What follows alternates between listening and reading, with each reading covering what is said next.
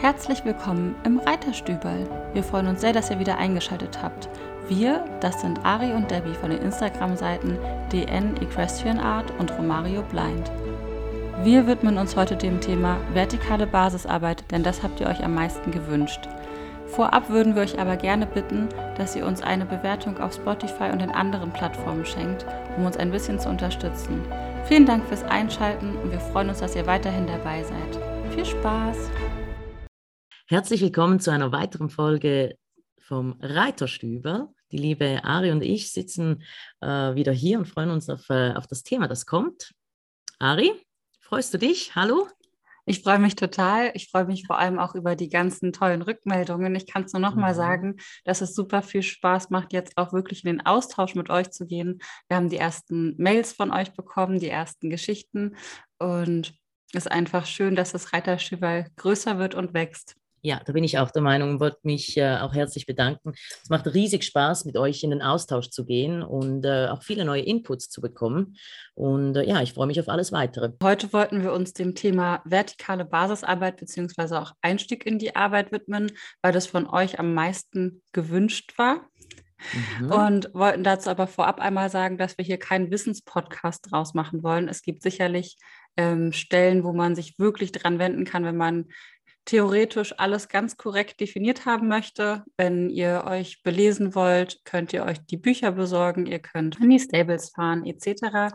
Wir wollen wirklich diesem Reiterstüber treu bleiben und eben das Gespräch unter Freunden führen und eben euch dahin mitnehmen. Das heißt, wenn etwas nicht ganz korrekt erklärt ist oder fachlich extrem fundiert, bitte verzeiht es uns. Wir schneiden diese Folgen nicht und wollen wirklich einfach ein reales Gespräch führen.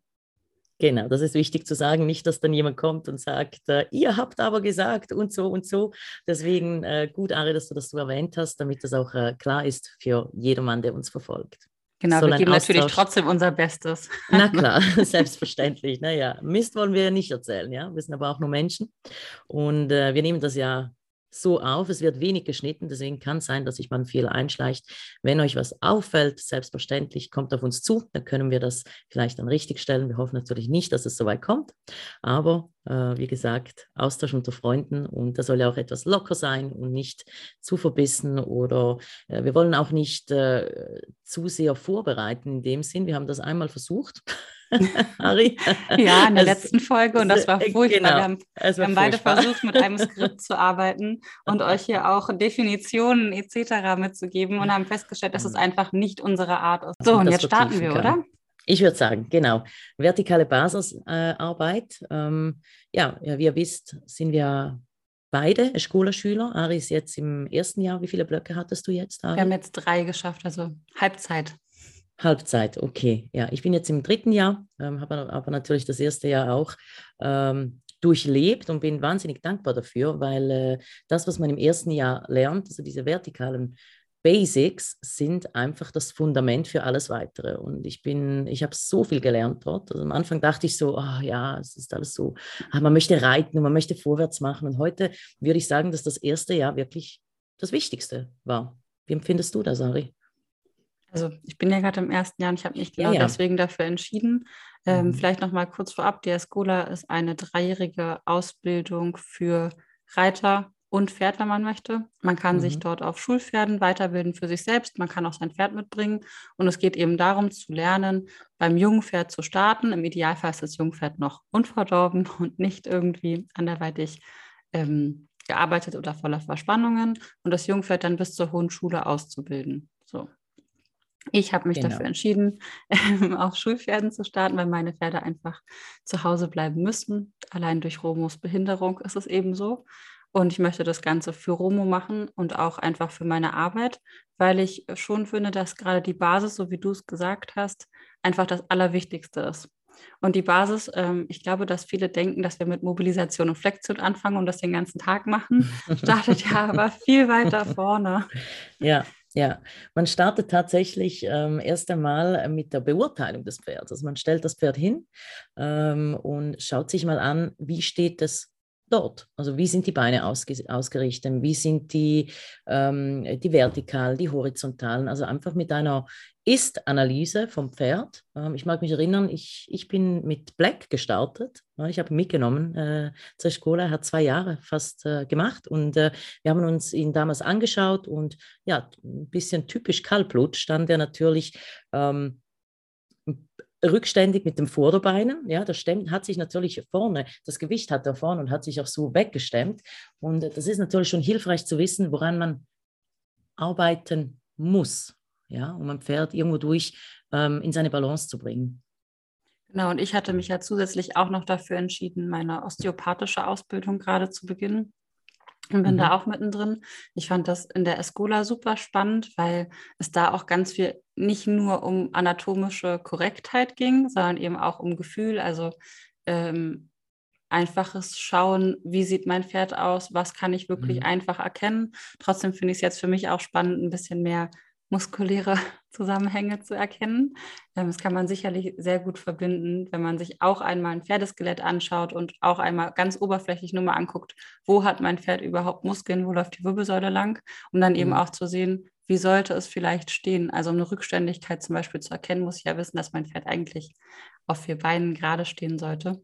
Mhm. Und das fand ich total schön, weil das sehr kleinschrittig auch nochmal erklärt wird einfach. Also wie sollte der Normalzustand aussehen, dass ähm, zum Beispiel die Halsmuskulatur recht harmonisch aussehen sollte, dass es nicht gewünscht ist, ähm, dass der Unterhals oder die Oberhalslinie extrem hervorsticht, sondern am Ende des Tages möchte man das ja ausgewogen sehen. Oder dass, wenn euch Leben. auffällt, dass eine Stelle wirklich sehr, sehr hart anzufassen ist und sehr doll hervorsticht, dass das vielleicht auf Probleme hinweisen kann. Oder wenn ich in der Hinterhand die Gruppe ganz doll herausstechen sehe und da sonst gar keine Muskeln drumherum sind, dass man dann auch schon mal hingucken könnte. Und ich fand das als Blickschulung sehr schön. Und das war ja. wirklich der erste Beginn. Ja, und da wird, wird da wirklich viel Wert drauf gelegt und das ist auch richtig so, weil man muss ja, wie du sagst, Blickschulung, man muss sein Auge schulen. Wenn man natürlich ähm, sage ich mal, äh, in einer Umgebung äh, ist, wo man halt Pferde sieht, die alle gleich schlecht aussehen, um es äh, so zu sagen, dann äh, ähm, hat man ja das Auge nicht dafür, wie soll ein Pferd aussehen im Idealfall, also in, in, in einer harmonischen Linie. Und äh, da wird wirklich viel Wert darauf gelegt, dass man da sein Auge darauf schult, ein bisschen aus diesen alten Mustern rauszukommen und zu sehen, was ist eigentlich ein Pferd, das gut dasteht, muskulär, aber auch, ich mag mich erinnern, das Auge, ja, also man schaut dem Pferd auch in die Augen und, und, und schaut, ähm, wie ist der Blick, ist er abgelöscht oder, oder ist er, steht das Pferd apathisch da oder ist es freudig, neugierig, offen? Und ich finde das persönlich auch sehr, sehr wichtig, dass man das auch ähm, dass man auch Gewicht darauf legt, ja, nicht nur wie es körperlich dasteht, das Pferd, sondern auch wie es ja mental äh, dasteht. Absolut. Und ähm, wir haben uns die Pferde immer im Stand angeguckt und danach an der Longe, mhm. um sie ja. eben auch nochmal in Bewegung zu sehen mhm. und auch nochmal zu sehen, ah, ist mein Eindruck vom Stand sowohl jetzt äh, körperlich als auch mental mhm. auch dem an der Longe mhm. geschuldet. Also bleibt der Eindruck gleich. Das fand ich super spannend, weil manche Pferde mhm. stehen ja wirklich auch ruhig entspannt und können in der mhm. Longe eine absolute Explosion sein. Und dadurch ja. konnte man sein Bauchgefühl ein bisschen schulen, um eben auch zu gucken, was hat das Pferd auf mich für einen Eindruck gemacht und wie benimmt es sich denn wirklich. Mhm. Mhm. Ich mag mich erinnern an die ersten Blöcke. Da, da, ich weiß nicht, ob das bei dir auch so war, aber man, man war, also ich war mir so unsicher. Ja? Ich dachte so, ah, nee, ich möchte nicht sagen, weil wenn ich dann falsch liege oder irgendwie komplett, irgendwie queer äh, die Meinung da, da mitteile. Und äh, da hat ein Manuel wirklich immer sehr schön abgeholt und immer wieder nachgefragt. Das ist mir wichtig, das auch so zu sagen, ähm, weil ähm, ja, also sie starten, wir starten ja nicht nur Basics mit den Pferden, sondern auch irgendwo mit uns als Mensch. Ja, also man fängt da auch wieder ein bisschen von Null an und das finde ich eigentlich sehr, sehr schön. Absolut. Also ich war, ich war ja. so aufgeregt die letzten ja. drei Wochen, die ich dort verbringen durfte. Gerade der erste Tag mhm. war immer richtig schlimm, aber man ähm, wird echt total freundlich abgeholt. Also ich habe mich bisher nie von oben herab behandelt gefühlt. Man hat auch das große Glück, neben Manuel jetzt auch Christina ähm, mehrere Tage zu haben und auch einmal Anna. Und es war wirklich bisher sehr, sehr lehrreich. Genau, nach dem ähm, Anschauen an der Longe und Am Stand haben wir eigentlich erst angefangen, wirklich in die Arbeit einzusteigen. Das heißt, wenn man sich wirklich diesen Gesamteindruck verschafft hat, ähm, jetzt gehen wir mal weg vom normalen Jungpferd, vielleicht auch hin nochmal zu den Pferden, die wir zu Hause haben, dass man wirklich sagt, mein Pferd hat zum Beispiel keine gut ausgeprägte Halsmuskulatur oder ich habe Problem XY, dass man damit wirklich in die Arbeit geht. Und das zeigt für mich auch nochmal, wie individuell das Ganze ist, dass es keinen Leitfaden gibt, wo man sagen kann, ich fange immer mit Punkt X an, mache dann Übung Y und gehe dann zu ja. Z und irgendwann komme ich zur hohen Schule, sondern es gibt tausende Wege, die zum Ziel führen. Und deswegen können wir heute vielleicht nur einen kleinen Einblick geben in das, was allgemein immer hilft. Aber mhm. ich finde an dem ganzen Weg und der Arbeit mit Pferden eben auf klassische Art und Weise schön, dass es so individuell betrachtet wird, dass man eigentlich, obwohl die Basis immer gleich bleibt, mit jedem Pferd anders starten könnte.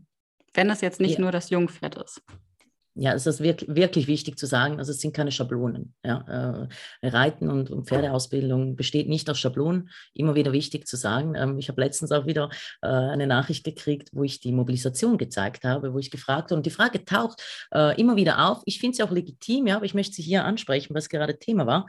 Ähm, wie lange oder wie viele Runden mobilisierst du denn dein Pferd?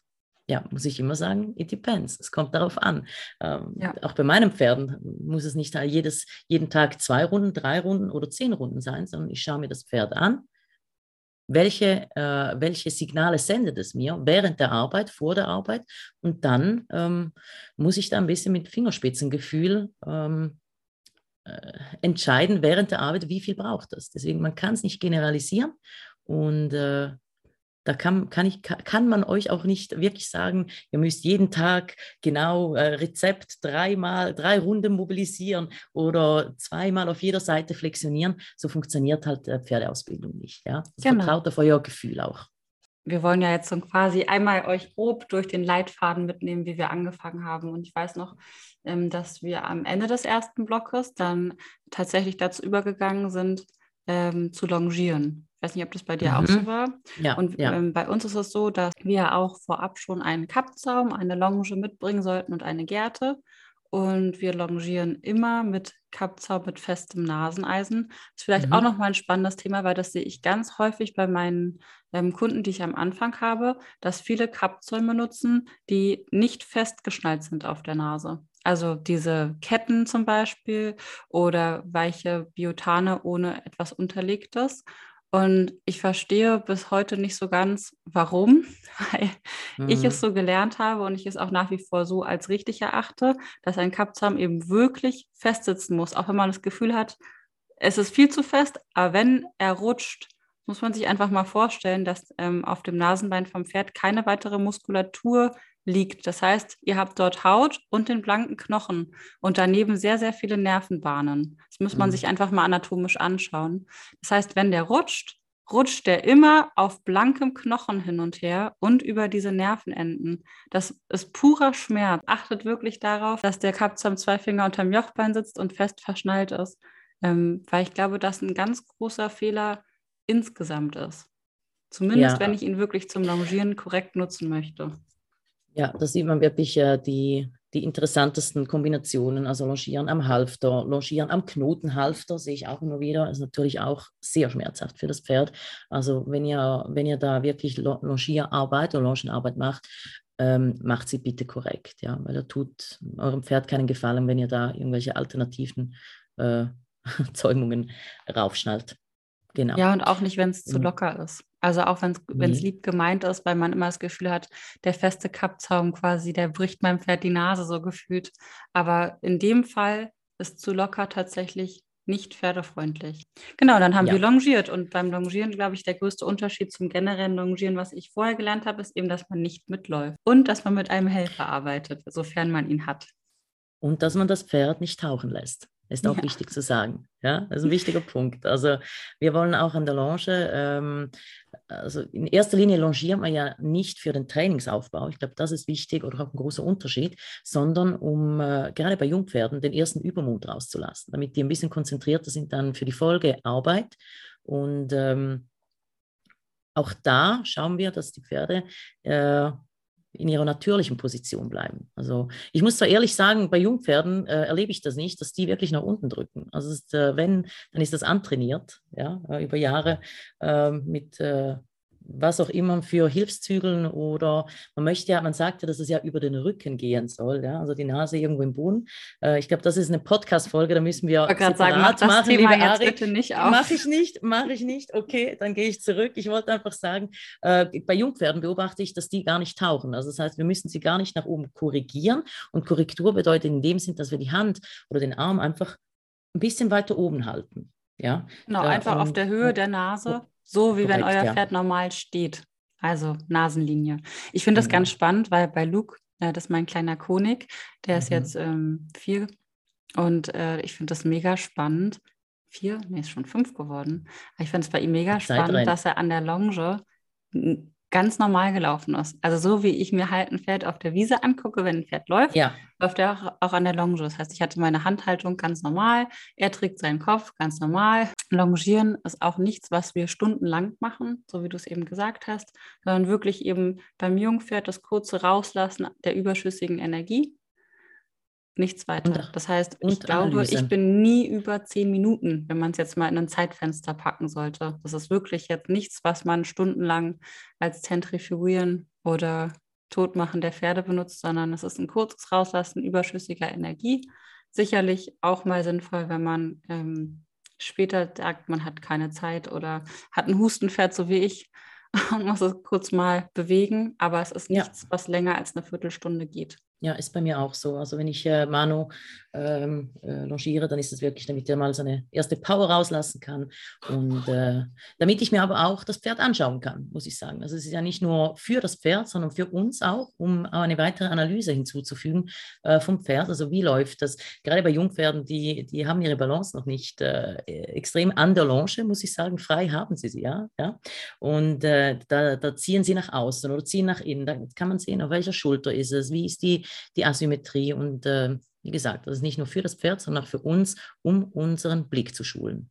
Finde ich auch ganz spannend, ähm, weil dadurch, dass wir fest stehen bleiben und man sich wirklich ja. als Longenführer nur um sich selbst dreht, schafft man ja auch eine genaue Kreislinie. Das heißt, auch die Longe bleibt immer auf derselben Länge. Und ich fand das ähm, super spannend, weil es mir am Anfang sehr, sehr schwer geblieben ist, stehen zu bleiben und ich habe mich am Anfang mal filmen lassen und zu sehen, dass allein so zwei, drei Schritte mitlaufen echt einen großen Unterschied machen in der ja. Kreislinie und auch in der Balance des Pferdes, anstatt stehen zu bleiben, war für mich total hilfreich. Also auch da kann ich jedem nur mal den Selbstversuch raten und einfach mal Kamera aufstellen, sich selber filmen und sich mal angucken, wie das aussieht, wenn man mitläuft und wie wenn man stehen bleibt, weil das war für mich so ein Aha-Effekt von krass, das macht einen großen Unterschied ähm, mhm. ähm, in der Balance des Pferdes, auch äh, nochmal kurz gesagt, das Pferd auf der Kreislinie hat ja idealerweise alle vier Hufe auf so einer Spur. Ich stelle mir das immer vor wie so eine Bahnschiene, dass du quasi die Vorhand vor der Hinterhand hast. Das heißt, die Schultern mhm. zeigen jetzt nicht nach außen, so wie man es oft sieht, sondern es ist wirklich alle vier Beine auf einer Linie. Das wäre jetzt die Ideallinie, die ich mir als Longierbild immer vornehme. Genau. Genau, und äh, das ist dann die Basis, um, um zu sehen, ähm, läuft das Pferd gerade auf dieser Ideallinie oder eben nicht. Dann, ähm, wenn wir jetzt die vertikale, vertikale Basis weiter langhangeln, geht man ja eigentlich schon ans Übertreten. Also wir haben mit dem Übertreten angefangen und sind dann in Richtung Flexion gegangen. Wie habt ihr das genau. gemacht? Ja, ja, äh, das ist zwei Jahre her, aber ja, also ich meine, das wäre ja die Prozedur auch. Also von dem her, ähm, es war auch so wichtig, an diesem Punkt zu erwähnen ist, also wir arbeiten erstmal am Kappzaum. Also wichtig, die Mobilisation äh, später machen wir ja dann an der Trense, man nimmt sich den äußeren Zügel auch zur Hilfe. Am Anfang geht es darum, dem Pferd überhaupt den Bewegungsablauf beizubringen, beizubringen, was was möchten wir denn überhaupt? Ja, wir möchten, dass es eine kleine Kreislinie mit den Vorderbeinen um uns macht und die Hinterhand in einer größeren Kreislinie ähm, dann jeweils kreuzt. Habe ich das richtig erklärt? Ähm, ja, ich würde das versteht so man. Genau. Das heißt, hier haben wir auch einen Longenführer. Ja, also der steht leicht versetzt äh, neben dem Pferd ähm, was, was, was, würdest du sagen? Ich würde sagen, so mit Blickrichtung auf die Brust vorne, wenn man es genau. jetzt bildlich beschreibt. Und der Gärtenführer und, steht neben dem Longenführer. Wenn man einen hat zur Verfügung? Wenn man einen hat zur Verfügung. Wir sprechen jetzt wirklich vom, vom äh, wenn man einen hat, wenn es ideal ist, okay? Also wie wir es in der Escola machen. Die Aufgabe des Gärtenführers ist es, ähm, das Pferd mit leichten Impulsen durch die Gärte, also diese zeigt äh, in Richtung Hinterhand, äh, auf Mitte Oberschenkel, zu animieren, überzutreten. Ja, dass es übertritt, dass es die Hinterbeine kreuzt. Und der Longenführer, der hält das Pferd am Kappzaum, also am mittleren äh, Nasenring, würde ich sagen, der in der Mitte, es gibt ja verschiedene, ähm, und schaut, dass das Pferd äh, den, seine Kopfhaltung in seiner natürlichen Haltung trägt, ja, damit das Gewicht nicht auf die Schultern fällt. Was einem Jungpferd auch relativ leicht fällt, finde ich. Ähm, ja. Und bei Reha-Pferden oder Pferden, die eben Verspannungen aufweisen, ist es schon so, dass man dem Pferd auch am Kappzaum eher mal mit der Tendenz nach oben helfen muss, weil sonst die Schultern stecken bleiben. So ist mein Gefühl. Also es ist schwer, das bildlich zu beschreiben im Podcast, finde ich, wenn man kein Pferd vor sich hat. Mhm. Aber ich habe das Gefühl, dass die Pferde dann eher auf der Stelle treten, man immer so kleine Impulse nach oben geben muss, um zu helfen. Ja, und ich kann sagen, wie es äh, bei Black war. Also da musste, der war natürlich ein bisschen schwerer, ja, wie ein Jungpferd das korrekt gestartet wird. Black wurde ja nicht korrekt gestartet oder korrekt äh, nach, äh, nach dem, was ich jetzt heute empfinde. Und äh, bei ihm musste man wirklich, also man viel Kraft auch irgendwo aufwenden, um diesen Riesenkopf äh, von diesem Pferd auch ein bisschen in die richtige Richtung, was nach oben zu halten, weil der wollte natürlich sein Gewicht immer wieder auf die Schultern bringen.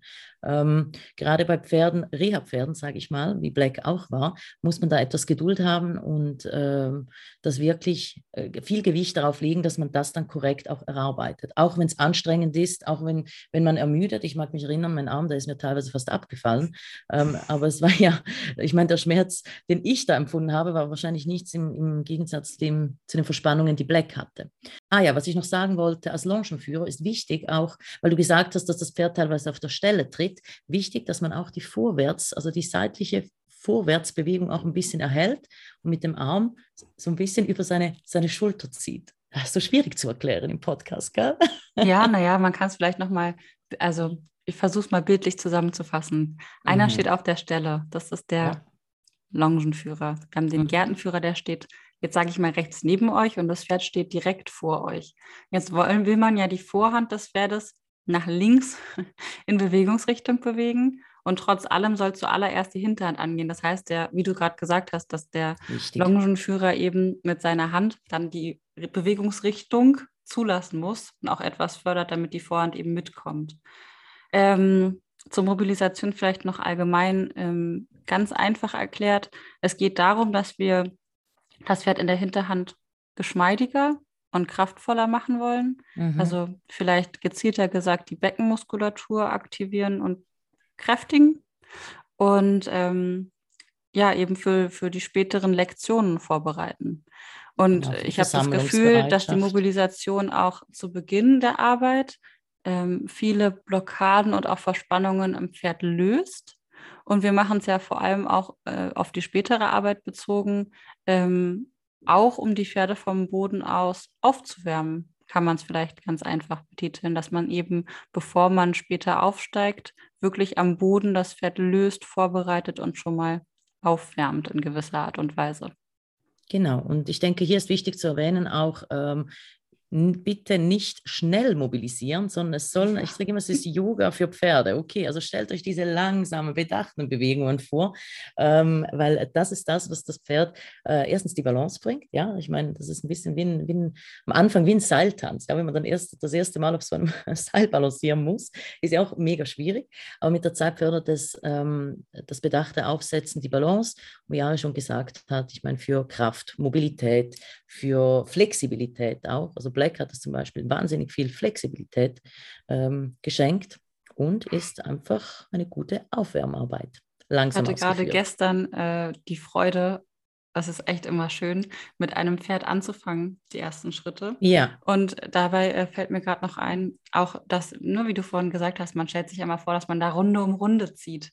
Darum geht es überhaupt nicht. Also wenn man die Zeit hat, kann ich immer nur dazu raten, so kleinschrittig wie möglich zu arbeiten. Es geht jetzt nicht darum, dass ihr äh, da viele Runden kreiselt, sondern es geht wirklich erstmal nur um einen Schritt übertreten, belohnen, wenn der wirklich gut gelungen ist. Ja, Anhalten. Wichtig. Ruhe haben, loben. Dann gibt es den nächsten Schritt, anhalten, Ruhe behalten, loben. Und wenn man das so kleinschrittig aufschlüsselt, dann finde ich, ist es eigentlich erst korrekt. Ich kann davon selber ein gutes Lied singen, weil mein Romo immer sehr schnell unterwegs ist. Blinde Pferde oder Blinde insgesamt, auch bei Menschen ist es so, die haben ja kein Tempogefühl. Also sie haben keinen Vergleich was ist jetzt ein normales Tempo. Und ihr müsst auch mal blinde Menschen beobachten, also gerade jüngere blinde Menschen, die haben ein wahnsinniges Tempo drauf, das mir vorher nie aufgefallen ist. Total spannend. Super ähm, spannend, wusste ich nicht. Weil sie schneller laufen als normale Menschen. Ich hatte da ein langes Gespräch mit einem blinden Menschen drüber, weil ich das nicht glauben konnte. Ja, in so einer ja. Ausstellung in äh, Warschau, das war so ein Blindenmuseum, und da wurdest du von Blinden quasi durch eine Ausstellung geleitet. Und die sind auch in einem Tempo durchgegangen. Ich dachte, krass, also für ja, mich viel zu schnell im Dunkeln.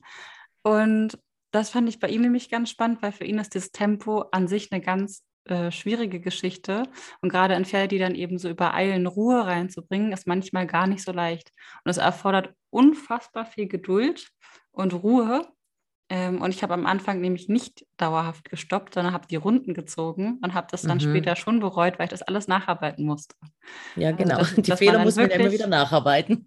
ja, ja, gut, ja. Jeder, jeder macht Fehler, das gehört dazu. Na klar, mein Gott. Und ich habe dann wirklich irgendwann nochmal abgebrochen und gesagt, ich mache jetzt wirklich wieder zwei, drei Schritte, anhalten, loben. Zwei, drei Schritte, anhalten, loben, Richtungswechsel ja. und dann erst ja. am nächsten Tag mehr, damit er wirklich diese Ruhe behält. Und es fällt ihm immer noch schwer. Wir sind immer noch schneller als viele andere, denke ich. Aber ja. in seinem. Tempo ist es jetzt gut. Es ist gut, dass du das angesprochen hast, ja, dass das ist ähm, man muss da nicht stundenlang diese Übungen durchführen. Gerade bei Jungpferden, ihr wisst, dass die sind nicht so aufnahmefähig. Ja? Da können zehn Minuten schon viel sein. Äh, aber auch bei Pferden, die älter sind, äh, ich sage jetzt nochmals Reha-Pferde, für die ist diese Übung auch wahnsinnig anstrengend. Ja, nicht nur für den Körper, ja, sondern auch für den Kopf. Deswegen können auch da erst einmal zehn Minuten reichen oder eine Viertelstunde. Also ihr müsst die Pferde nicht totarbeiten. Ähm, Manuel, wie sagt er immer, never tire the horse. Also wirklich nicht am Pferd bis zur Erschöpfung arbeiten, weil ihr habt keinen Nutzen davon. Im Gegenteil, ihr macht euch eigentlich viel, viel mehr kaputt an. Ja. Und äh, das Pferd soll ja auch lernen, Vertrauen in euch aufzubauen, gerade bei Jungpferden, die vielleicht die Gärte noch nicht kennen, die diese ganze Situation nicht kennen. Äh, und es zu übereilen, ähm, fördert nicht das Vertrauen. Ja, Gärte ist vielleicht auch noch Druck ein gutes Stichwort. Ja, das, also das ähm, hatte mich tatsächlich auch noch mal jemand angesprochen im Sinne unseres Podcasts. Da müssen wir vielleicht noch mal gesondert auch auf Hilfs Hilfsmittel mhm. eingehen. Ähm, ja. Da ging es um die richtige und korrekte Benutzung einer Gerte. Ist sowieso ein großes Thema, aber äh, da fällt mir gerade ein, weil du es angesprochen hast, dass die Gerte ähm, in Richtung Brandzeichen geht. Also nicht zu tief, Richtig. nicht zu hoch. Und dass ihr die auch nicht dauerhaft als Dauerimpuls setzt, sondern dass sie wirklich im Idealfall nur hin zeigt. Es gibt Pferde, die reagieren da nicht gut drauf, aber dann setze ich lieber einen Impuls und nehme sie wieder weg, weil ich habe viele schon gesehen, ähm, und es ist immer ein schönes Unterrichtsthema, die die Gärte so als Dauertack, Tack, Tack, Tack, Tack benutzen, weil das Pferd nicht reagiert. Dann muss ich tatsächlich sagen, ihr müsst euch das mal selber vorstellen, wenn mir jemand die ganze Zeit auf die Schulter klopft und wirklich klopf, klopf, klopf, klopf, klopf. Ja, dann stumpft man ab. Dann man stumpft man ab. ab. Ja. Das heißt, setzt einen Impuls und dann wieder Ruhe, anstatt wirklich endlos viele und noch Bitte und Kommen und Stimmsignale zu benutzen. Genau, also wirklich äh, die Signale, ähm, äh, also äh, halt wirklich punktuell setzen und wenn, dann halt einfach so, dass das Pferd auch es versteht, ähm, äh, im Maß natürlich, ja. Äh, bei Black zum Beispiel hat es ein bisschen mehr gebraucht. Ja. Aber dafür hat es gebraucht und dann hat es aber verstanden. Also mittlerweile ähm, muss man nur in die Richtung zeigen und er bewegt sich auch. Ich musste ein bisschen schmunzeln, weil du gesagt hast, Romo, dass der so schnell ja, am Anfang seine Runden gedreht hat bei Black. war es genau das Gegenteil, bis der mal wirklich da seine Masse in Bewegung, seine, seine verspannte Masse damals, muss ich sagen. Wir hatten ja schon ein bisschen Vorarbeit geleistet, äh, bevor ich die Schola gestartet bin, aber ganz am Anfang, ach, bis der wirklich ein Bein überhaupt angehoben hat. Erstens auf, von den Verspannungen, zweitens war er ja nicht so motiviert, das hatte ich ja schon mal äh, angesprochen, äh, weil wir da halt wirklich viel, ja, weil ich ihm weil das vorangegangene, die vorangegangene Ausbildung halt nicht so ideal gelaufen ist. Und bei ihm brauchte ich ein bisschen länger, nur schon für eine Runde. Und da braucht er tatsächlich viele Impulse. Ja. Du, für mich war das ja gleiche auch beim Reiten. ja. dass, dass Romo ja auch noch durch die Blindheit ein bisschen Schwindel bekommt, wenn, die dann so, wenn er dann so schnell wurde. Deswegen konnte ich das auch lange nicht machen. Okay. Wird ihm ja auch noch ein bisschen schwindelig. Mittlerweile das heißt so viele interessante weg. Dinge über die Blindheit, das wusste ich alles nicht. Das müssen wir vielleicht auch mal separat ansprechen. Sorry, ich wollte dich nicht unterbrechen. Ja, alles gut, aber ich finde das nämlich äh, auch so spannend, weil das sind ja Dinge, die für mich irgendwie normal geworden sind. Mhm. Aber dass so, ähm, so kleine Kreise fallen, äh, Pferden, die blind sind, extrem schwer. Und dann auch noch in so einer Geschwindigkeit. Und dann hast du halt äh, einen gewissen Orientierungsverlust. Deswegen ja. habe ich es eben wirklich bereut, dass ich das nicht Schritt für Schritt angefangen habe. Aber ich kann mir gut vorstellen, dass du das Gegenteil hast, weil Black ja auch eine gewisse Masse ich genau mitbringt. das Gegenteil, ne? das komplette also Gegenteil. Die Masse, ja. die er bewegen muss, ist ja eine andere als jetzt die, die Romo stemmt. Ja, und nicht nur die Masse, also das Gewicht an sich, sondern auch vom Körperbau her. Ja? Also ich meine auch ja. die, äh, das Untertreten. Mir hat man eben gesagt, ja, aber der tritt nicht, nicht richtig unter. Aber das ist halt wieder ein Schablonendenken. Ja? Der kann von seinem Körperbau nur gewisse Bewegungen ausführen bis zu seiner Maximalspanne. Mehr geht einfach nicht. Egal wie viel ich arbeite, egal wie oft ich immobilisiere. Mehr geht einfach nicht. Und äh, das ist wichtig ja nochmals zu sagen. Also äh, am Pferd, äh, das ist, wir können Pferde nicht in Schablonen arbeiten und sie decken auch nicht jede Schablone ab. Genau. Sehr schön gesagt. ja, schon, oder? So viel Weisheit heute bei uns. So viel. Ja, dann waren wir beim Mobilisieren, haben wir dort schon alles gesagt. Also wir haben äh, die Ausführung, hast du schön erklärt, äh, wo der Longenführer stehen soll, Gärtenführer, ich glaube. Und wie man es genau. ausführen muss. Glaub, wir können jetzt vielleicht nochmal, um Mobilisation äh, dann in der Basis zum Abschluss zu bringen, sagen, mhm. dass wenn das alles gut klappt, ähm, dann geht man an die Trense. Und dann geht man auch erstmal nur an den inneren Trensenzügel und lernt dessen Verwendung.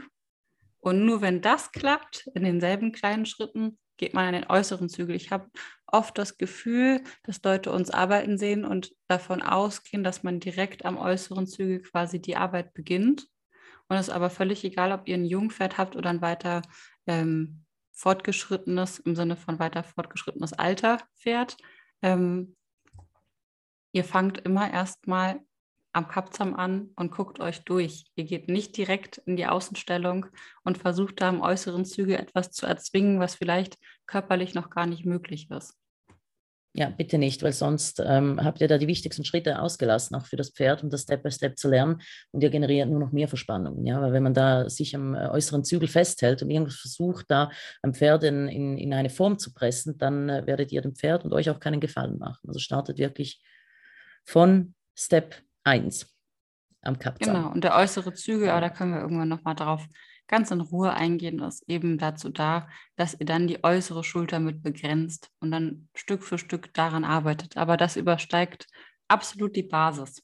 Was auch wichtig ist, ist ja äh, ein Jungpferd auch zu führen. Ja, habt ihr sicher auch schon gemacht, denke ich mal, ähm, mit Longenführer und äh, Gärtenführer, ein Pferd einfach im langsamen, bedachten Schritt an der, ba an der Bande führen, ja, dass es äh, seine Balance erstmal herstellen kann, vor der Ecke halten. Bei uns sind ja die Ecken sehr, sehr, sehr wichtig und die nutzen wir uns auch. Also bei uns werden äh, Ecken wirklich tief ausgeritten und einfach und nicht nur, weil es einfach, äh, äh weil, wir, weil wir Lust drauf haben, sondern weil es auch einen Zweck hat. Ja? Wir nutzen die Ecken auch als Mobilisation. Und beim Jungpferd, wie gesagt, vor der Ecke halten wir damit es auch stehen lernt, das ist ja auch wichtig. Ähm, ein Pferd, das äh, nicht sich hinstellen kann, hat auch keine Balance. Und so, äh, äh, wenn es dann ruhig steht, schreiten wir die Ecke durch. Der Gärtenführer dient als Pilar, wurde euch sicher auch so beigebracht. Mhm. Ja? Und der Longenführer ähm, führt das Pferd eigentlich äh, durch die Ecke. Wenn wir jetzt auf der linken Hand sind, also der Longenführer steht links vom Pferd, der Gärtenführer auch, leicht versetzt. Äh, und ähm, dann führt er mit der rechten Hand an euch vorbei, ja, und nach der Ecke wieder steh.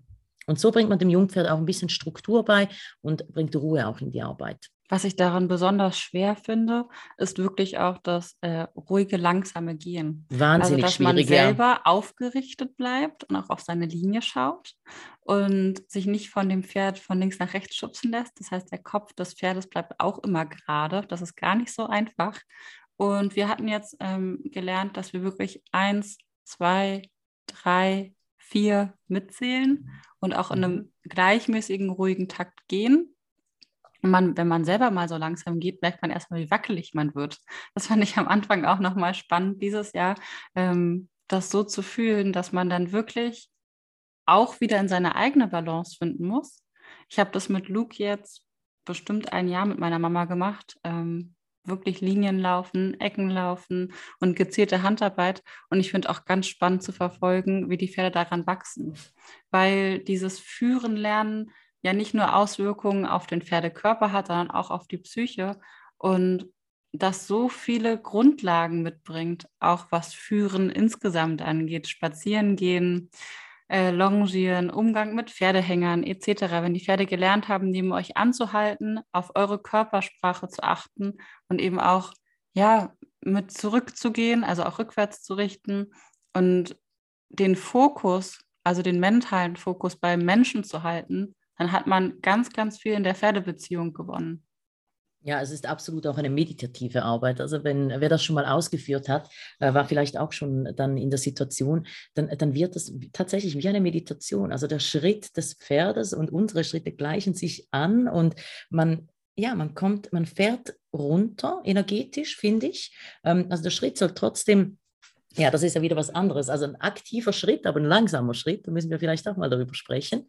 Ähm, aber man wird wie eine Einheit mit dem Pferd. Ich finde das ganz spezielles Gefühl hervorzuheben, einfach, dass das, also ich rate jedem, diese Arbeit zu machen mit seinem Pferd, egal, egal ob Jungpferd oder ein fortgeschritteneres Pferd, weil man, man verschmilzt irgendwie so zu einer Einheit. Ja, Hattest du man, das Gefühl auch? Das ja, so das finde ich halt Gefühl. so schön, weil es ist einfach ähm, der Fokus aufeinander. Also, dass man wirklich, man ja, muss genau. sich aufeinander konzentrieren. Und ich habe das Gefühl, dass das ganz viel an der Bindung mit dem Pferd macht.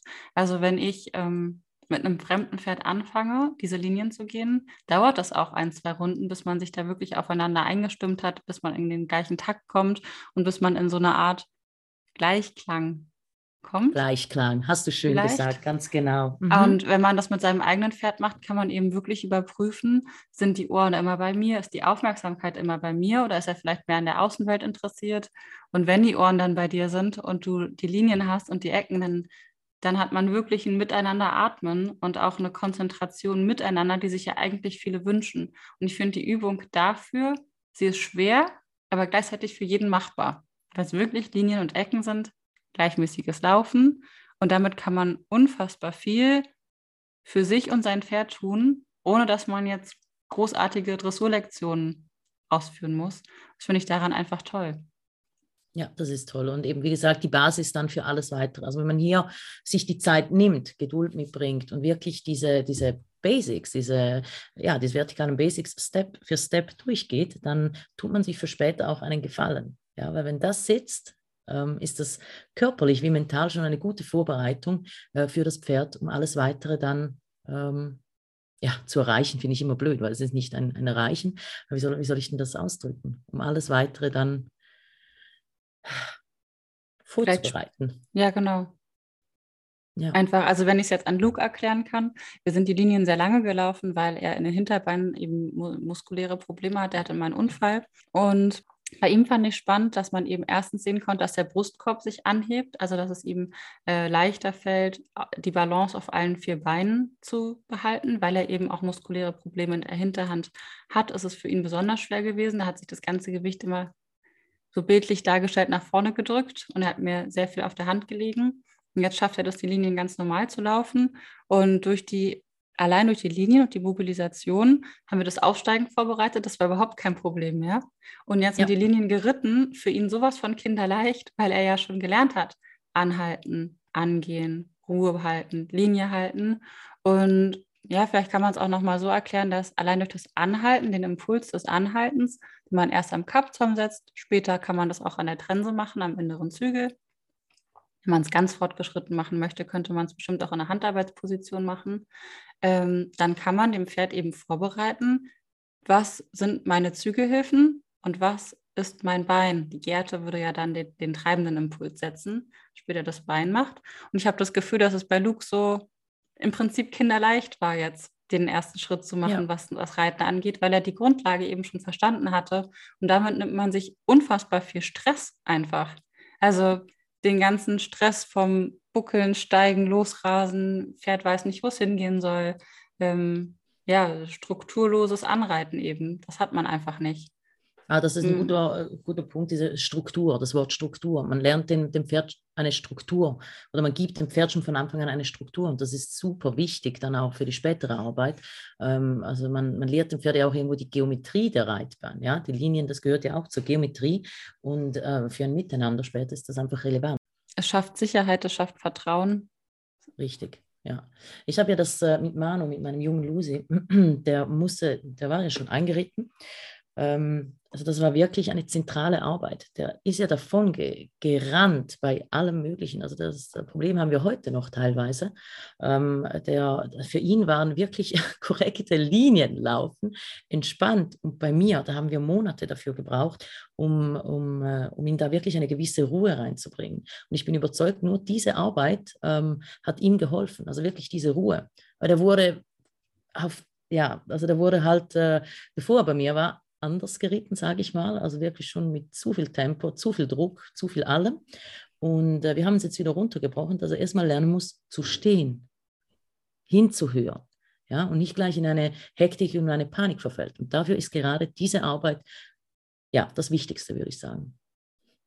Ja, und jetzt vielleicht zum Abschluss ähm, kommen wir nochmal zu den Flexionen nach oben? Also hier, die werden nicht am Kappzaum ausgeführt. Da sind wir dann schon, äh, ist das Pferd schon getrennt. Und ja, Flexion, das haben wir in einer anderen Podcast-Folge schon erklärt, das sind Abkauübungen, ja, auf, äh, auf Deutsch gesagt so. Und äh, da möchte man einfach, äh, dass das Pferd abkaut, wie das Wort das schon sagt, und die Muskulatur löst. Also schon ähm, in, in der Ganasche, das ist ja alles verbunden. Da kannst du nachher vermutlich äh, mehr dazu sagen, Ari, weil du da eher vom Fach bist. Aber wenn das Pferd kaut, also wenn man dieses Abkauen ähm, äh, provoziert, durch diese Abkauübungen, löst dir das Pferd schon von Anfang an. Magst du jetzt gerade darauf eingehen? Kann Welche also Muskulatur? Also, ja, ich würde es jetzt gar nicht genau betiteln, weil das ist gar nicht unsere Aufgabe. Ich glaube, wir hatten es in der einen Folge schon mal angesprochen, wo mhm. es ums Husten ging. Ich glaube, das war Folge mhm. Nummer zwei.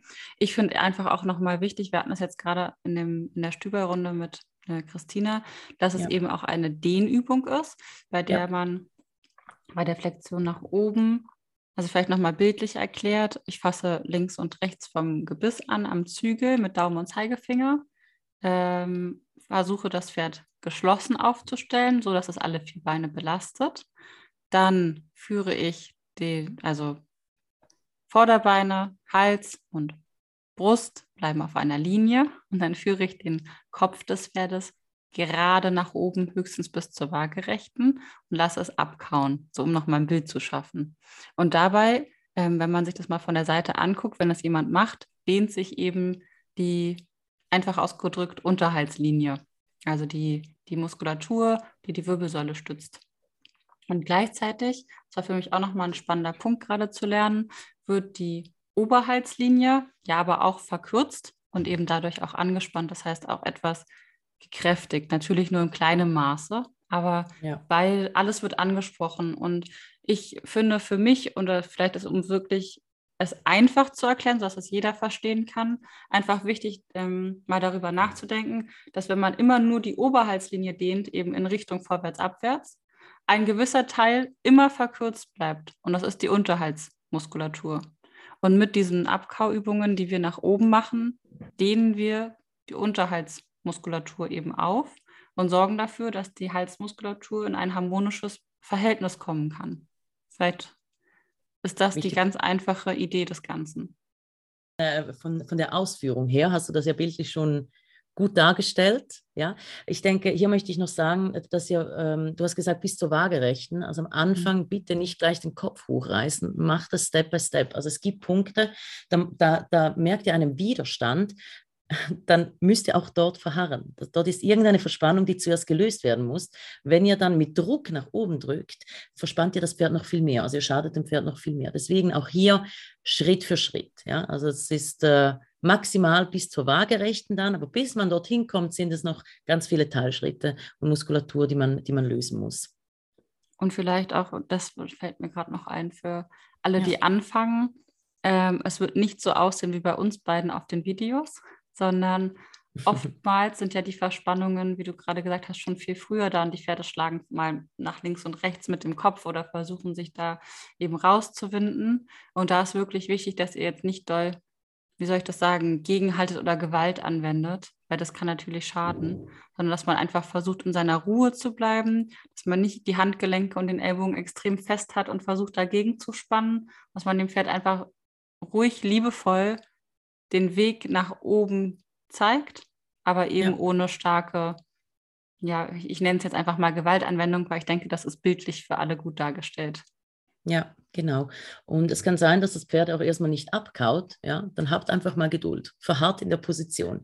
Bei mir, wenn jetzt ein Pferd gar nicht abkaut, gebe ich auch ein bisschen Impulse mit dem Gebiss. Aber wirklich nur, also mit dem Finger. Ich bewege nur ein bisschen meine Finger, um, um, die, um die Kautätigkeit anzuregen, um, um da ein Signal zu senden. Und äh, in der Regel kauen die Pferde dann ab. Äh, es kann aber auch gut sein, dass man minutenlang erstmal verharrt. Und da muss man Geduld haben. Ja. ja. Ist mir vorher noch was in den Sinn gekommen. Ähm, genau, ah, genau, die Reaktion des Pferdes. Ich habe tatsächlich schon Pferde gesehen, die ganz heftige Reaktionen gehabt haben. Ich kann hier auch wieder äh, meinen Lusi nennen, meinen Jungen, Manu. Bei der ersten Flexion nach oben ist der mir praktisch nach hinten galoppiert. Also der hatte solch massive Verspannungen im Hals und ich war, hatte nur eine leichte Flexion nach oben. Das hat schon gereicht, um den explodieren zu lassen, ja, weil der einfach irgendwo so massive Schmerzen hat. Wirklich, wenn ich sage, der ist mir fast rückwärts galoppiert, das war wirklich so. Und was ich halt gemacht habe, ich habe in der Ruhe, habe ihn wieder hingestellt und wir haben das, ich weiß nicht wie oft gemacht, bis ich da mal eine gewünschte Reaktion hatte, dass er nicht gleich davon gesprungen ist.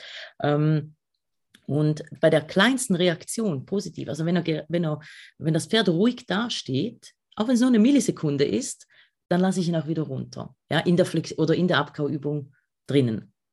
Also belohnt auch diese kleinen Schritte oder diese kleinen äh, Resultate, die euch das Pferd schenkt. Siehst du, und auch da vielleicht, also äh, wenn wir das Pferd mit nach oben geklappten Gebiss nach oben geführt haben, es hat zweimal abgekauft, dann lasst ihr nicht einfach los und lasst den Kopf nach unten klatschen. Ja. Dann versucht wirklich in Ruhe wieder runterzuführen, langsam und lasst dann los und dann dürfen sich die Pferde nachdehnen. Meistens geht der Kopf dann ja, ich weiß nicht, wie es bei Manu war am Anfang, nach unten oder zur Seite, zu, die verspannt ist und die Pferde müssen mhm. noch einen Moment in sich, ja, mhm. in sich kehren und arbeiten dürfen. Genau, darüber nachdenken, was da gerade passiert und auch in sich hineinhorchen. Und äh, bei Flexion beobachtet das Pferd auch. Es kann sein, dass er der, schon irgendwie in der Brust äh, Zuckungen sieht oder irgendwo am Hals. Also beobachtet auch da das Pferd äh, und, die, und die Muskulatur, ob sich da irgendwas bewegt, ob ihr irgendeine Reaktion seht. Das gibt dann auch Aufschluss auf, äh, auf, äh, auf die Verspannungen, die das Pferd hat oder die Verspannungen, die man gerade löst. Was ich noch sagen wollte zum Gebiss, ja, ähm, wenn ihr, wenn ihr, äh, wenn ihr die Gebissringe links und rechts haltet oder auch nahe am Gebiss, äh, spannt, spannt es etwas auseinander, damit es wie, wie eine Stange wirkt. Ja, dann liegt, liegt es auch etwas ruhiger im, im Maul und so könnt ihr es dann nach oben führen. Weißt du, was ich auch ganz spannend finde, da hatte ich äh, letztens schon drüber nachgedacht, ob wir auch mal im Podcast über die verschiedenen Gebisse reden wollen. Also das ist auch was, was ich oft gefragt werde, warum wir mit einfach gebrochenem reiten, ab wann eine Kandare möglich ist. Ähm, Boucher-Stange, doppelt gebrochenes Gebiss, Stange insgesamt, da gibt es ja so viele Unterschiede. Und ich glaube, da hat jeder seine eigenen Erfahrungen mitgemacht. Fand ich auch ein ganz spannendes Thema. Wenn euch das interessiert, könnt ihr uns doch vielleicht dazu einfach nochmal schreiben.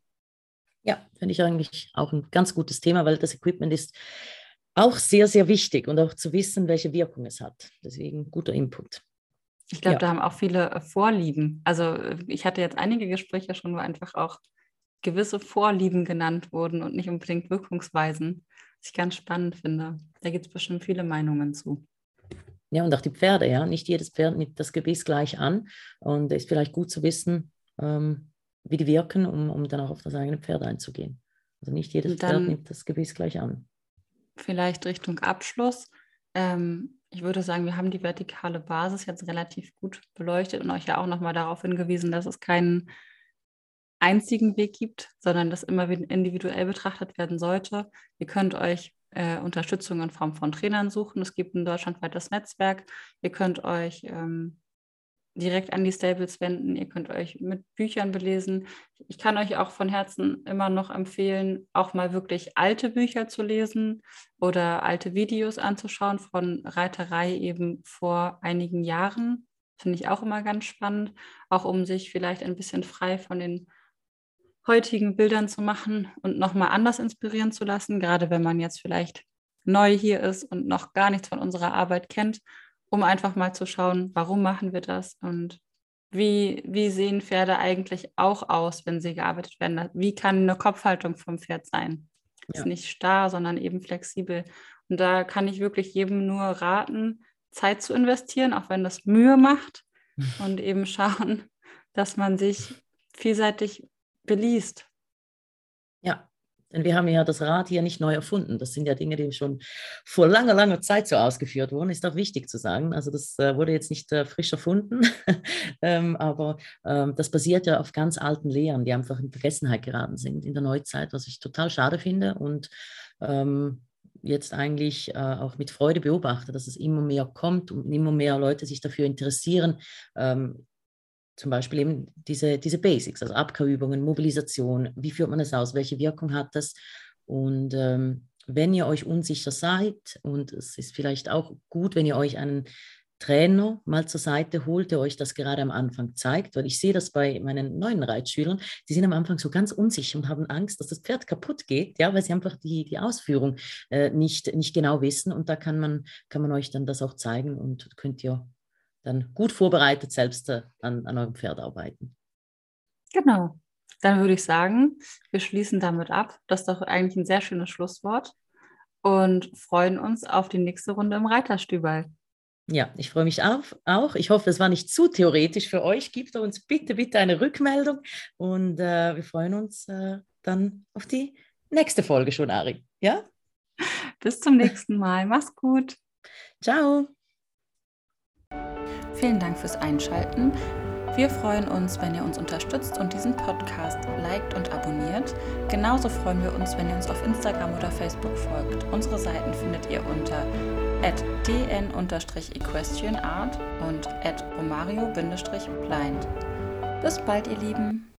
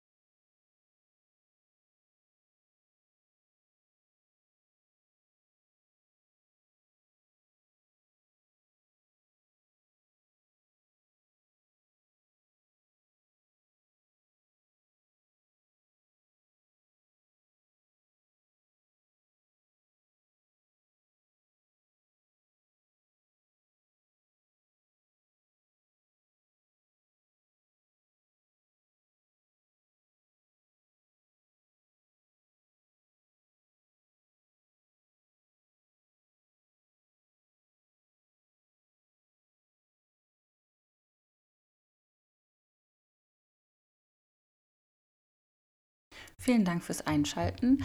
Wir freuen uns, wenn ihr uns unterstützt und diesen Podcast liked und abonniert.